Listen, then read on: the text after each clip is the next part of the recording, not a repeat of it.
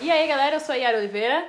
Eu sou a Camila Portela. E eu sou a Jezebel Nanartones. Nossa produção que hoje está de convidada especial porque o tema é...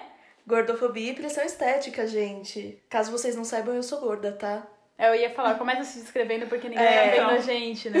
Mas muito bem, ela já se Ó, descreveu. eu vou dizer que é, sobre esse assunto já haviam meninas que tinham que gostariam de participar. Tem uma colega nossa, eu vou citar porque A Carol. a Carol Tomazulo, que ela compartilhou um, um post sobre a Victoria's Secret com uma modelo super magra, que estão dizendo que ela é plus size. E, e ela falou que ela gostaria de participar do nosso podcast. Eu acho que ela seria super bem-vinda, porém é mais importante e mais relevante que seja a Jezebel, que é uma mulher gorda, então é melhor, ela tem mais propriedade pra falar. Porém, Carol, você é bem-vinda e você pode A gente pode fazer gente. uma parte 2, pode... Bom, sugira aí mais temas, eu acho que você tem Isso. muito a acrescentar, de verdade. Então, por favor, Seja venha bem-vinda. brincar com a gente. É isso. Beijos. A gente não falou o nome do podcast. Ai! Opa! E esse é o Rádio morreu! Rádio Morreu. Rádio morreu! Eu amo a comemoração, porque o rádio morreu. Gente, É o velório da Aretha Franklin. Que isso? Bom, vamos lá. Bom, vamos falar sobre gordofobia e pressão estética. Porque na verdade são duas coisas bem diferentes. O que eu passo e o que eu passei, tipo, a minha vida inteira, porque eu sempre fui gorda. Hoje eu sou gorda e eu sempre fui gorda. Minha vida inteira. Tenho 23, vou fazer 24 anos e eu sempre fui gorda. Nun- Nunca variou essa certeza na minha vida e, tipo, é, eu passei por um processo muito grande, ainda passo por um processo muito grande de aceitação sobre mim mesma, sobre quem eu sou e sobre visualmente como eu sou. E pressão estética também é uma coisa que eu passo, mas não só eu passo, como todas as mulheres passam. Tanto Yara, quanto Camila, quanto. Todas as mulheres realmente passam por isso. Tipo, eu Até posso. a Gisele Bündchen. A Gisele Bündchen passou Meu por Deus. isso. Um que, um Pode que eu posso mencionar que eu tava até relendo sobre isso hoje foi no carnaval passado, da Bruna Marquezine. Os peitos de Bruna Marquezine. Os Nossa, peitos de gente. Bruna Marquezine. Da Bruna Marquezine. Que ela é uma das mulheres que todo mundo concorda que É mais linda. maravilhosa do planeta Terra. É uma das mais bonitas do planeta Terra. E aí, tipo, ela saiu com, com um top, assim, brilhante e tudo mais, e todo mundo, nossa, mas não tem peito, nossa, que peito caído, nossa, que não sei o quê. Gente, é o Mano, corpo é da a Bruna garota. Marquezine, tá ligado? Se ela não tá no teu padrão, brother. Se, é- se ela Você que não é, é o- hétero. Se ela que é o Isso. padrão, não está no, pra- no padrão, quem sou eu, tá ligado?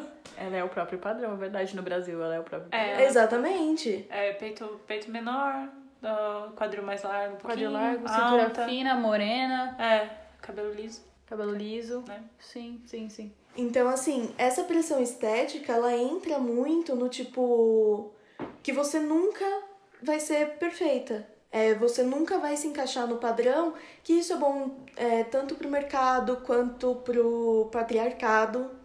Assim, isso é bom para várias esferas na, socie- na nossa sociedade, mas não é bom pra gente. Tipo, isso nunca vai ser bom, isso nunca vai ser saudável pra gente, esse tipo de pressão. Várias indústrias ganham com esse complexo, diversas, né? Ah, a indústria farmacêutica ganha com isso, a indústria da moda ganha com isso, e tantas outras indústrias ganham com esse padrão estético. A gente pode dizer que a indústria da psicologia ganha muito com isso. Também. Acho que é quem mais lucra, né, gente? E o padrão, ele sempre vai existir e sem- até a quebra de padrão se torna um padrão. Sim. Porque eles vão dar um jeito de lucrar com isso. E hoje a gente tá vendo uma onda de se aceite como você é. E aí a gente fala assim, se aceite como você é, e quem tá dizendo isso é uma mulher que tem plástica, que usa maquiagem ou que fez vários procedimentos estéticos para que ela, ou, sei lá, botou cílios, tirou o nariz, fez harmonização facial.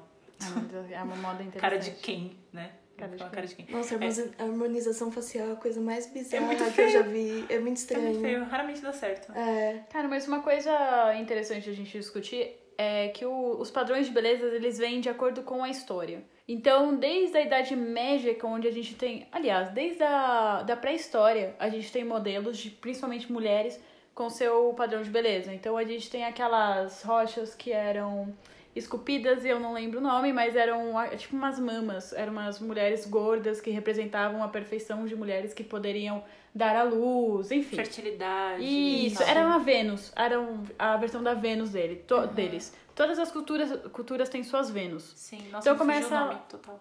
Mas eu, eu acho que é- a, gente, a gente chama de Vênus mesmo. É? É, É Vênus alguma a Vênus coisa. alguma coisa. Hum. Enfim, toda cultura tem sua Vênus de acordo com a história. Então, quando você chega no, no Renascimento, a Vênus é aquela que sai da. Aliás, como diz? É o Renascimento. A Vênus é aquela que sai da concha, que é aquela mulher branca, ruiva, gorda. Sim. Sim, é, e assim continua. Então a Mona Lisa era um padrão. E esses padrões vêm de acordo com a história e também existem para homens.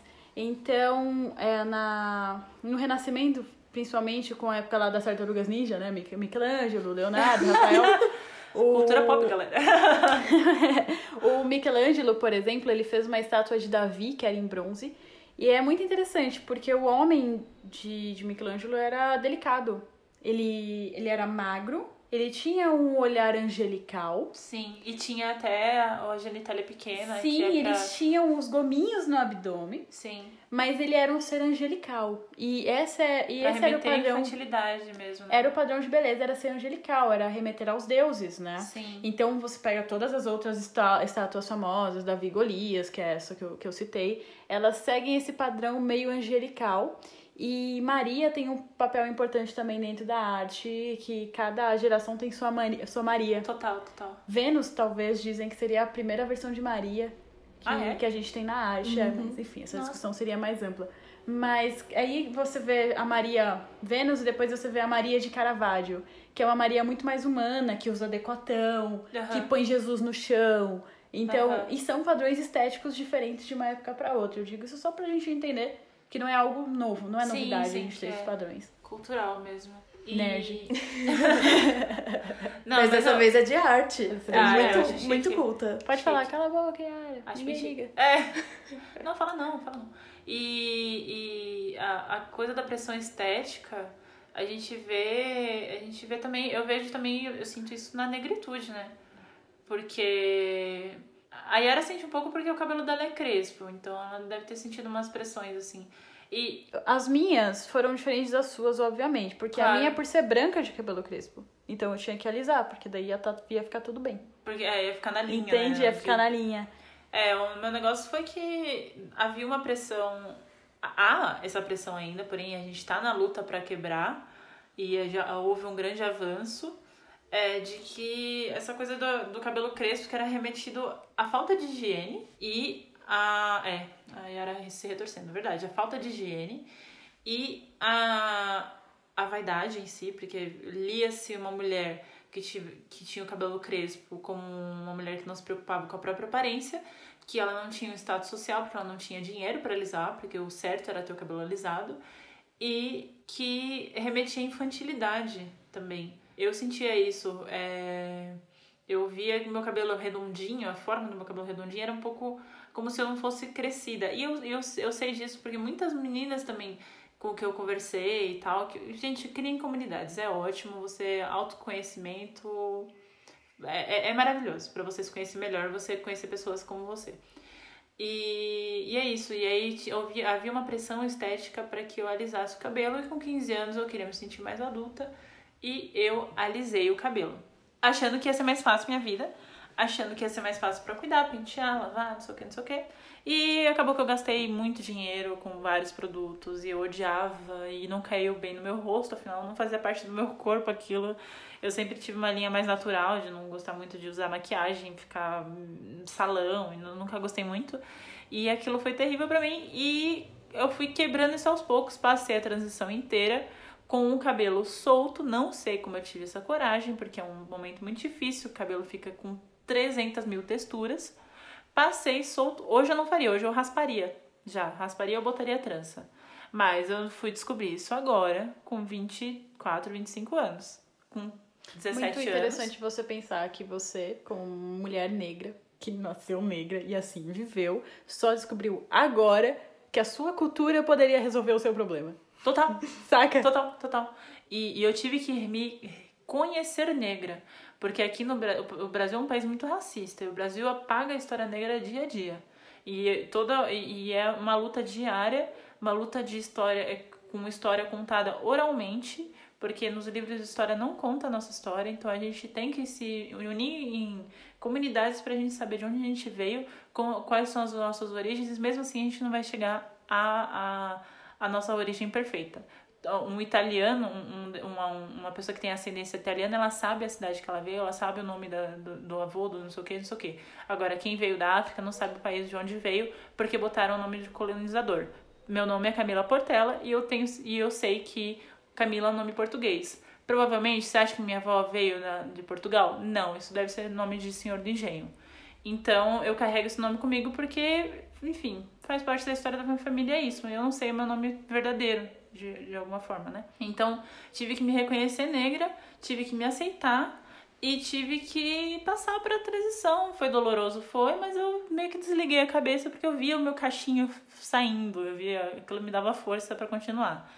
E fui me conhecer como mulher negra depois de passar a transição. Depois, da, na, já na faculdade, já cheguei na faculdade com dois pés no peito, porque eu já queria bater em todo mundo, porque tá. Depois que você descobre o que é opressão, aquilo volta uma reação assim tremenda que você quer botar fogo em tudo. E aí, e aí, conforme a maturidade vai chegando, você vai entendendo como as outras pessoas pensam, vai vendo que cada um tem sua trajetória e as pessoas vão mudando conforme você vai baixando sua bola. Você falou, falou e saiu. As pessoas vão ter o tempo delas entenderem. E realmente entenderam. Muitas pessoas entenderam. E, e a pressão estética sempre rolou. É, eu vejo a Nathalie Nery, é uma pessoa que eu sigo muito, e ela fala sobre a mulata que nunca chegou. Porque. É um TED Talk, inclusive. É o TED Talk, uhum. muito bom. Uhum. Podem procurar no YouTube. É o único TED Talk bom que existe, um bando de burguês safado. e, e ela fala sobre. É, ela é uma mulher negra que é muito magra. Ela é magra e sempre foi muito magra. E havia uma pressão ali que ela queria, ela achava que ela tinha que ser aquele corpo escultural que a gente imagina que uma mulher negra tem.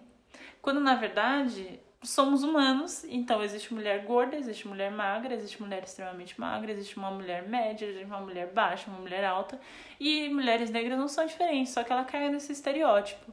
E eu me identifiquei muito com isso, porque eu só fui ganhar corpo depois que eu tomei anticoncepcional já adulta praticamente. Antes eu era muito magra e aquilo me adoecia. Eu vou até falar pra Jezabel agora que me adoecia a cabeça ver mulheres, é, já umas mulheres de 50 anos, 40 anos, olhar para um corpo meu de adolescente de 12 anos com sabe lá Deus quantos quilos eu tinha. Eu era muito, muito magra, usando 34, já com 1,80m de altura, sabe? E as mulheres falando, nossa, eu queria ter tanto seu corpo. Eu escuto muito isso. Ah, meu Deus, desculpa de te cortar. é porque é um negócio que eu escuto da minha tia. E eu sou muito magra e eu não. Agora eu sou saudável.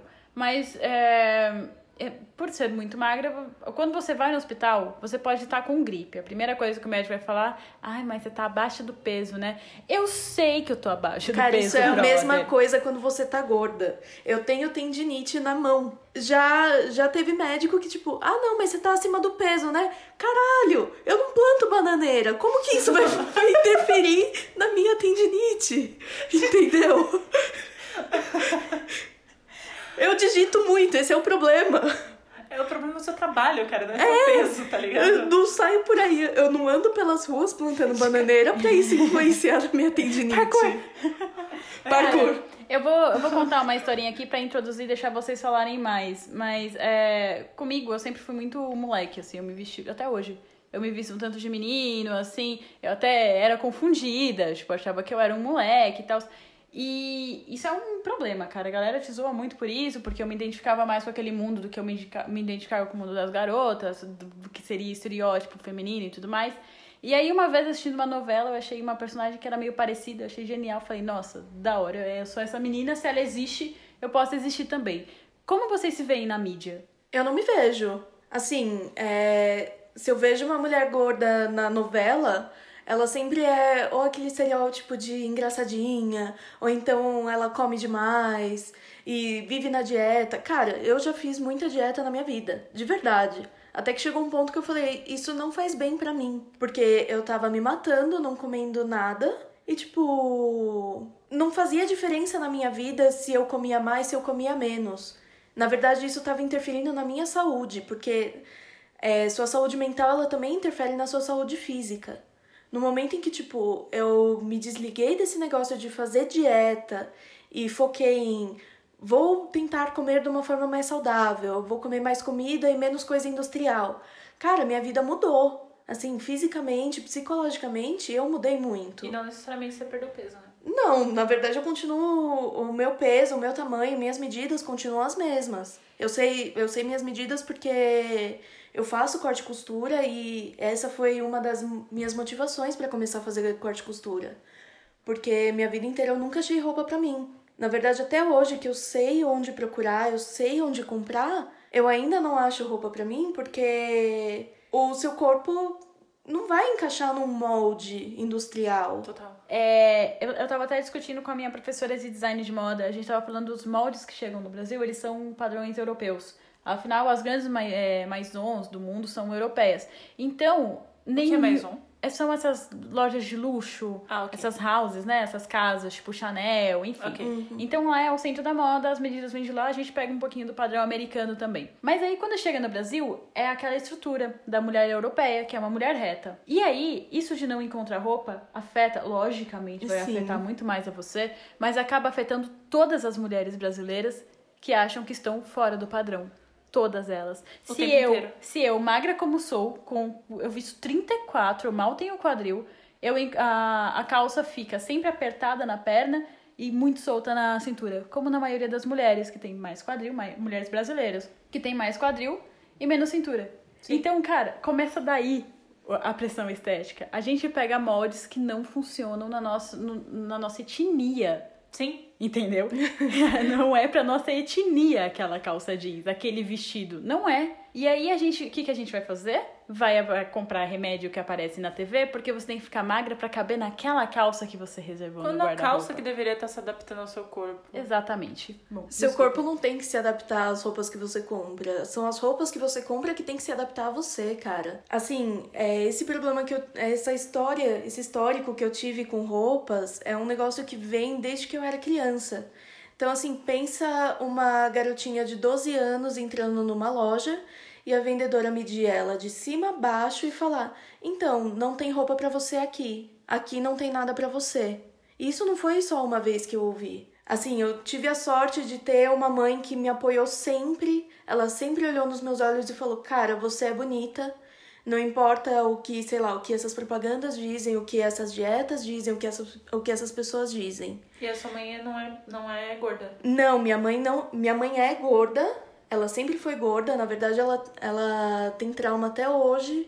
Porque uma vez, quando ela era jovem, chamaram ela de. Falaram que ela parecia um colchão amarrado. E até hoje, toda vez que ela conta essa história, você sente a, você sente a dor com que ela conta essa história. Você sente que é um trauma que ela tem até hoje. E aí, assim, ela sempre foi gorda e ela fez cirurgia bariátrica. Ah, é verdade, eu esqueço. E Eu essa cirurgia é depois. terrível, gente. Ó, se tem alguma coisa que vocês vão tirar desse podcast é não façam essa cirurgia. Tem uma moça que ela tem um Instagram, sigam ela, ela sempre fala sobre isso, o nome dela é Ju Rangel. Ela fez essa cirurgia e acho que fazem uns quatro anos e ela passa mal até hoje por causa disso. A minha mãe tem coisas que ela não pode comer. Ela não consegue comer molho de tomate. Sério? Se for molho de tomate, tipo molho de tomate puro mesmo, ela não consegue comer. Ela passa mal. Coisa frita, depende. Tem dia que até rola, tem dia que ela não consegue. Às vezes, sei lá, ela ficou muito tempo sem comer, ela não consegue comer. Às vezes ela começou a comer muito rápido, ela passa mal e volta tudo. Então, cara, isso, tipo, é o extremo da pressão estética, isso é o extremo da gordofobia. É, insistirem que o seu corpo tá tão errado, mas tão errado, que você tem que cortar uma parte do seu estômago e do seu intestino pra você se encaixar num padrão que na verdade você não vai se encaixar. E por favor, não use o argumento saúde. Ai, Nossa, gente, não, eu não, não, não, eu só não. queria não. jogar porque eu sabia que você ia sofrer. É, eu, eu ia. Ah, Aí eu vou ficar, eu vou ficar Ah. quieta de novo. Eu vou ficar quieta de novo. Obrigada, Yara. Não usem o argumento saúde, tá ligado? É, nem se você sofre gordofobia de médicos formados, cara, você que não tem um diploma, você não tem direito nenhum de vir falar da minha saúde. Assim, não tem. Não tem.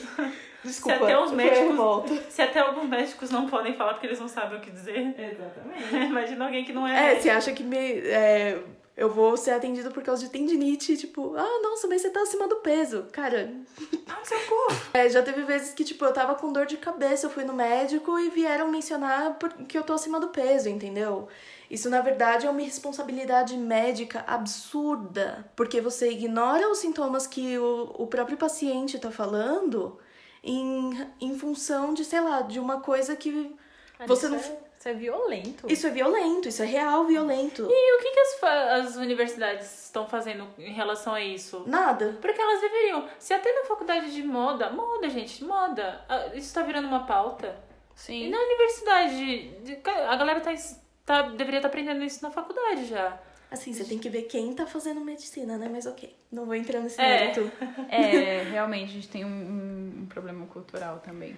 É, então. Mas não é nossa culpa, cara. A gente importa a cultura. Não tem, assim como a gente importa calça jeans, a gente importa a cultura. O que chega aqui, assim como eh, citando a própria Kim Kardashian, assim, ela é plus size. Ela é considerada plus size. O que chega aqui é que a Kim Kardashian é considerada plus size. Chega aqui é que aquela modelo da Victoria's Secret com uma cinturinha é plus size. Então, Pois quando é. você vê um corpo real, você fala, não, é, se ela é plus size, ela tá doente. E o pior é que assim, Entende? Entende? Pois E, é. e fica. É, é É. horrível, mas você não consegue culpar a pessoa. Você fala, putz, como que eu vou conseguir explicar pra ela? Como E que eu vou acho desconstruir tudo isso? também, falando agora como. co- Eu não, não falo pela Jezebel, mas eu me ponho no lugar também quando eu escuto as pessoas falando. Tipo, alguém falar, ah, porque quando vê uma mulher, sei lá, sei lá, Jezebel postou uma foto tomando sorvete. E aí chega um babaca que nem é bombadão, e nem se fosse bombadão ele poderia falar. Pra falar, não, porque isso não pode, porque ela não cuida da saúde dela. E, e sei lá, vendo as pessoas olharem quando um- um- uma pessoa gorda tá comendo salada num- numa praça de alimentação. Ou tá comendo um hambúrguer. Tipo, Sabe, eu vou mano. fazer esse. é, é, Eu vou tentar até jogar pra você isso também. Que é quando a pessoa, pra te defender, ela acaba te jogando pra algum padrão sexual. Tipo, Ah, ah, gordinhas fazem tudo na cama. As Mulheres BBW. negras são muito quentes. Jennifer. Jennifer. Então, mas a Jennifer. Jennifer tem um problema. Porque a música foi feita, ia ser o clipe, e de repente eles resolveram chamar a Mariana Xavier. Aham. Então a crítica ali com a Jennifer, ela é um pouco encabida por causa do contexto. Porque não ia, não Porque foi não ia feito ser. pra ela. É, tanto que a Mariana Xavier, ela meio que agradece. Fala, cara, que genial vocês me chamarem. É, então, a termo." ideia não foi. A ideia- a ideia não foi não foi entrar essa. nessa. Sim, sim, sim. Vale o debate? Vale, mas eu acho que não vale o julgamento. Sim, é porque ele fala, ah, quando, ah, naquela frase... Mas ela faz coisa na cama que eu não faço com você. Não, mas ela faz, não faz coisa na cama? Fala coisa Era na tipo cama? isso. Eu acho que é tipo isso.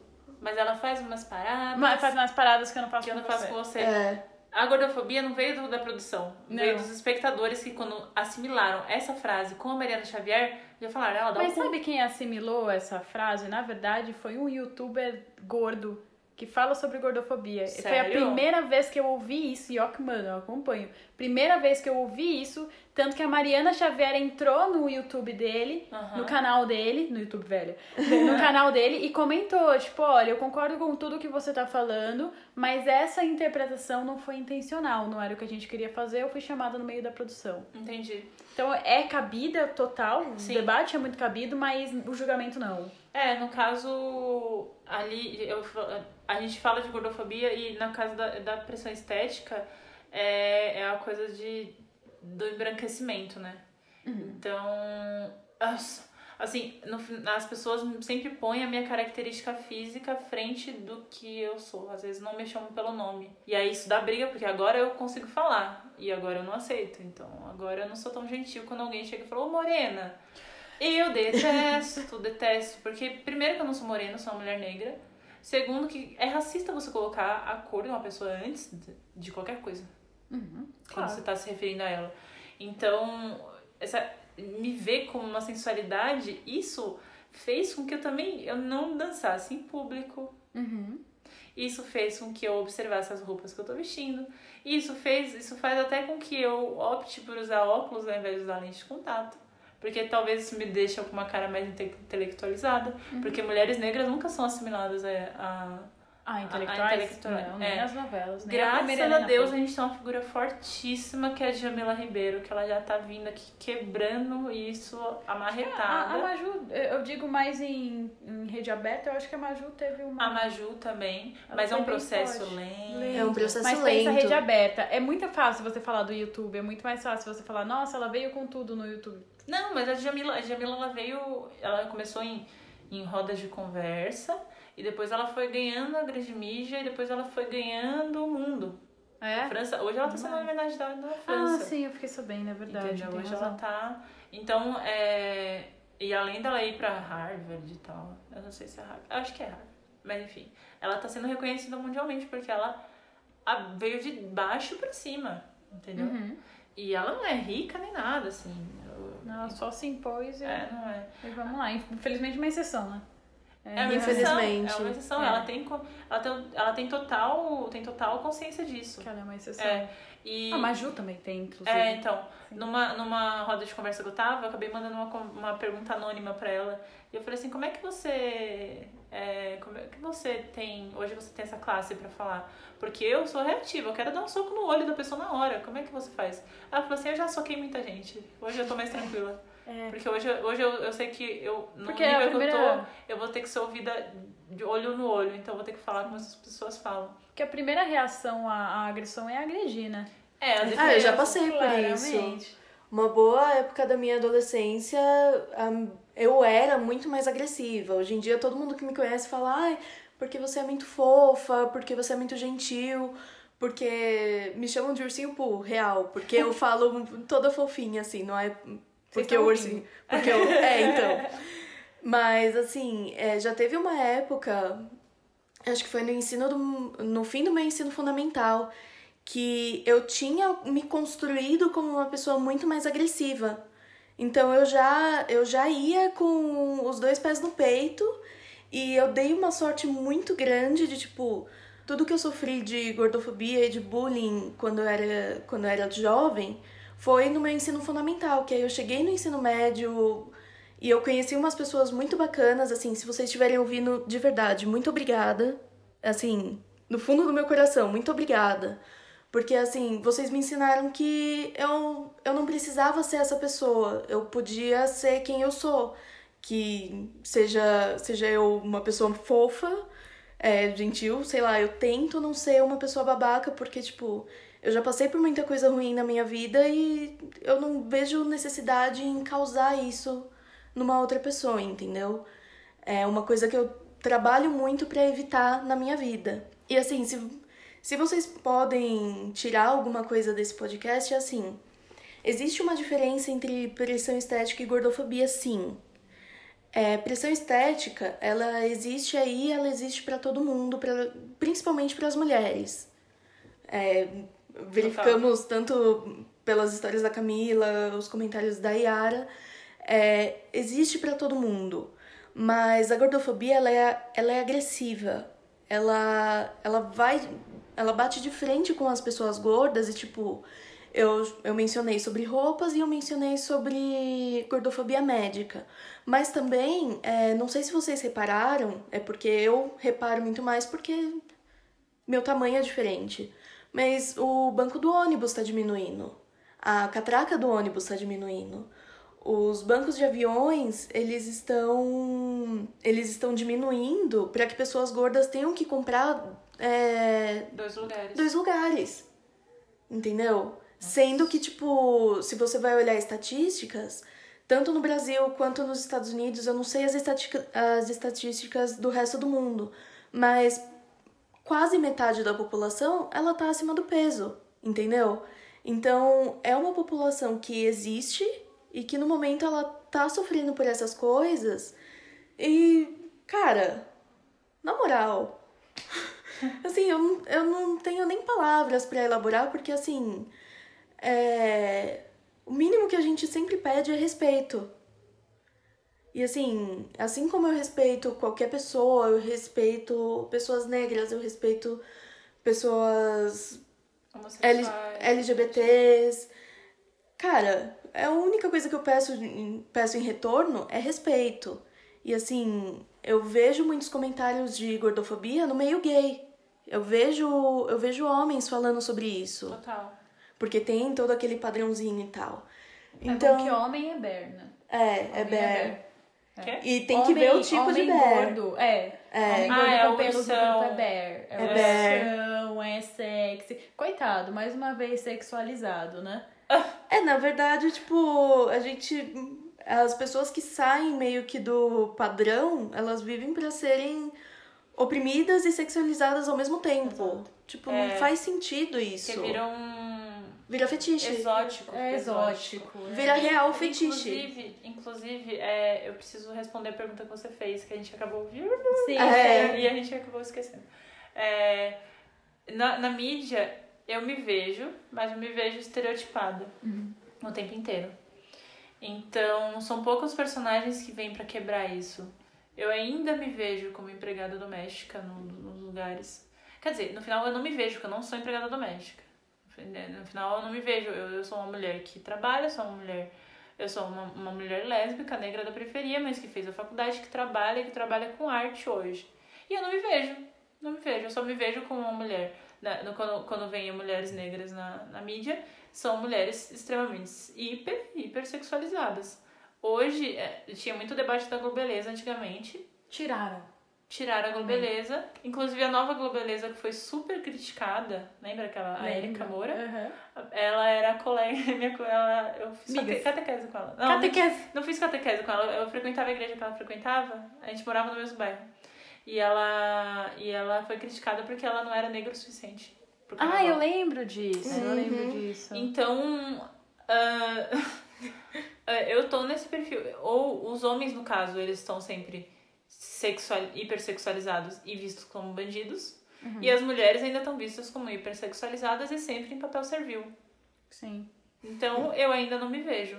Eu me vejo no cinema, às vezes. Mas na televisão, não.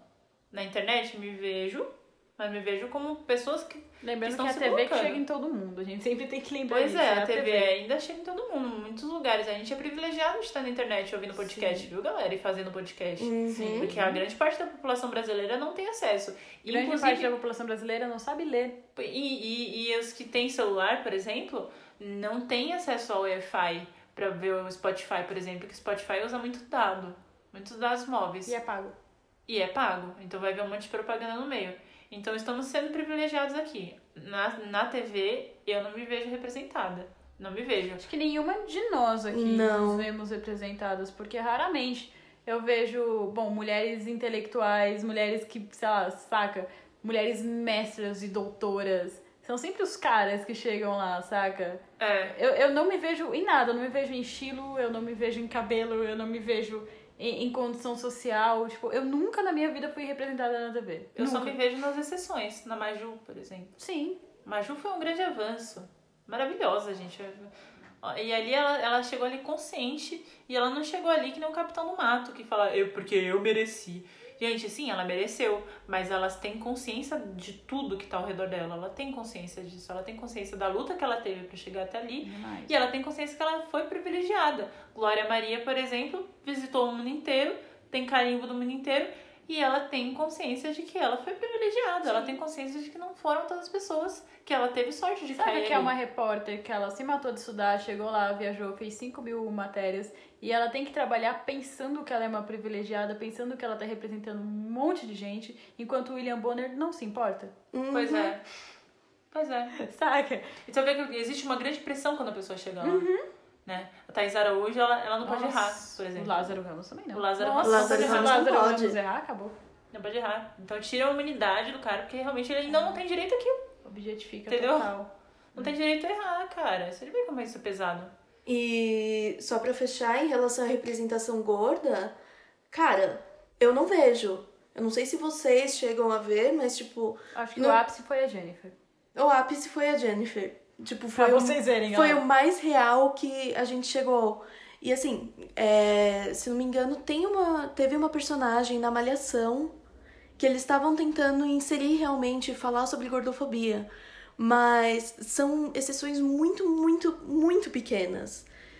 E eu nunca vou esquecer, tipo, uma das primeiras vezes que eu vi uma mulher gorda numa propaganda de uma marca que. numa marca que eu consumo, que é a Converse. Que acho que há uns dois anos atrás eles fizeram uma campanha de Dia dos Namorados que tinha uma mulher gorda. E eu olhei aquilo, eu, cara.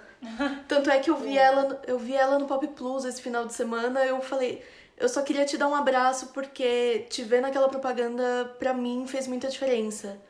E você ter essa representatividade, assim, eu nunca soube, eu nunca senti na pele o que era, até o dia que eu fui numa feira de moda plus size e eu vi milhares e milhares de pessoas iguais a mim. Eu nunca, nunca soube que isso era uma coisa que eu precisava ver. E depois que eu vi, tipo, isso mudou muito a forma com que eu vejo as pessoas andando na rua. Procure comunidades, faz muito bem pro seu. Procure- É, o ser humano é. é um ser social por evolução. Exatamente, E a procure gente só evoluiu porque, diferente de todos os animais, nós tínhamos a capacidade de se ajudar. Sabia disso? Então é isso, galera. Se ajudem. E parem de julgar e destruir a vida dos coleguinhas com um comentário. Se coloquem no lugar do outro. Não Empatia. esqueçam disso, gente. Empatia, Empatia, não empatia, surgiu empatia. à toa. Eu vou repetir isso sempre que for preciso, cara. Empatia não foi uma palavra que surgiu à toa. É isso. É isso. Vamos finalizar. Esse foi um tantinho mais longo, desculpa pessoal, vai ficar nesse tempo mesmo. Mas vale a pena, tem um discurso legal, um debate legal. E se vocês curtiram, se vocês sentem a pessoa estética, falem com a gente, cara. Até mesmo Eu por acho que- precisar de um abraço, eu tô aí, gente. Eu acho que isso vale pra todo todo podcast. A gente fala de assuntos que nos identificamos. Total. então, se você se identifica com eles, vocês se identificam com a gente, só é buscar correr atrás que a gente tá aí, beleza? Só fala quem tem algo a dizer. Yo, yo, yo! Yo. Nossa, hein? Rapper.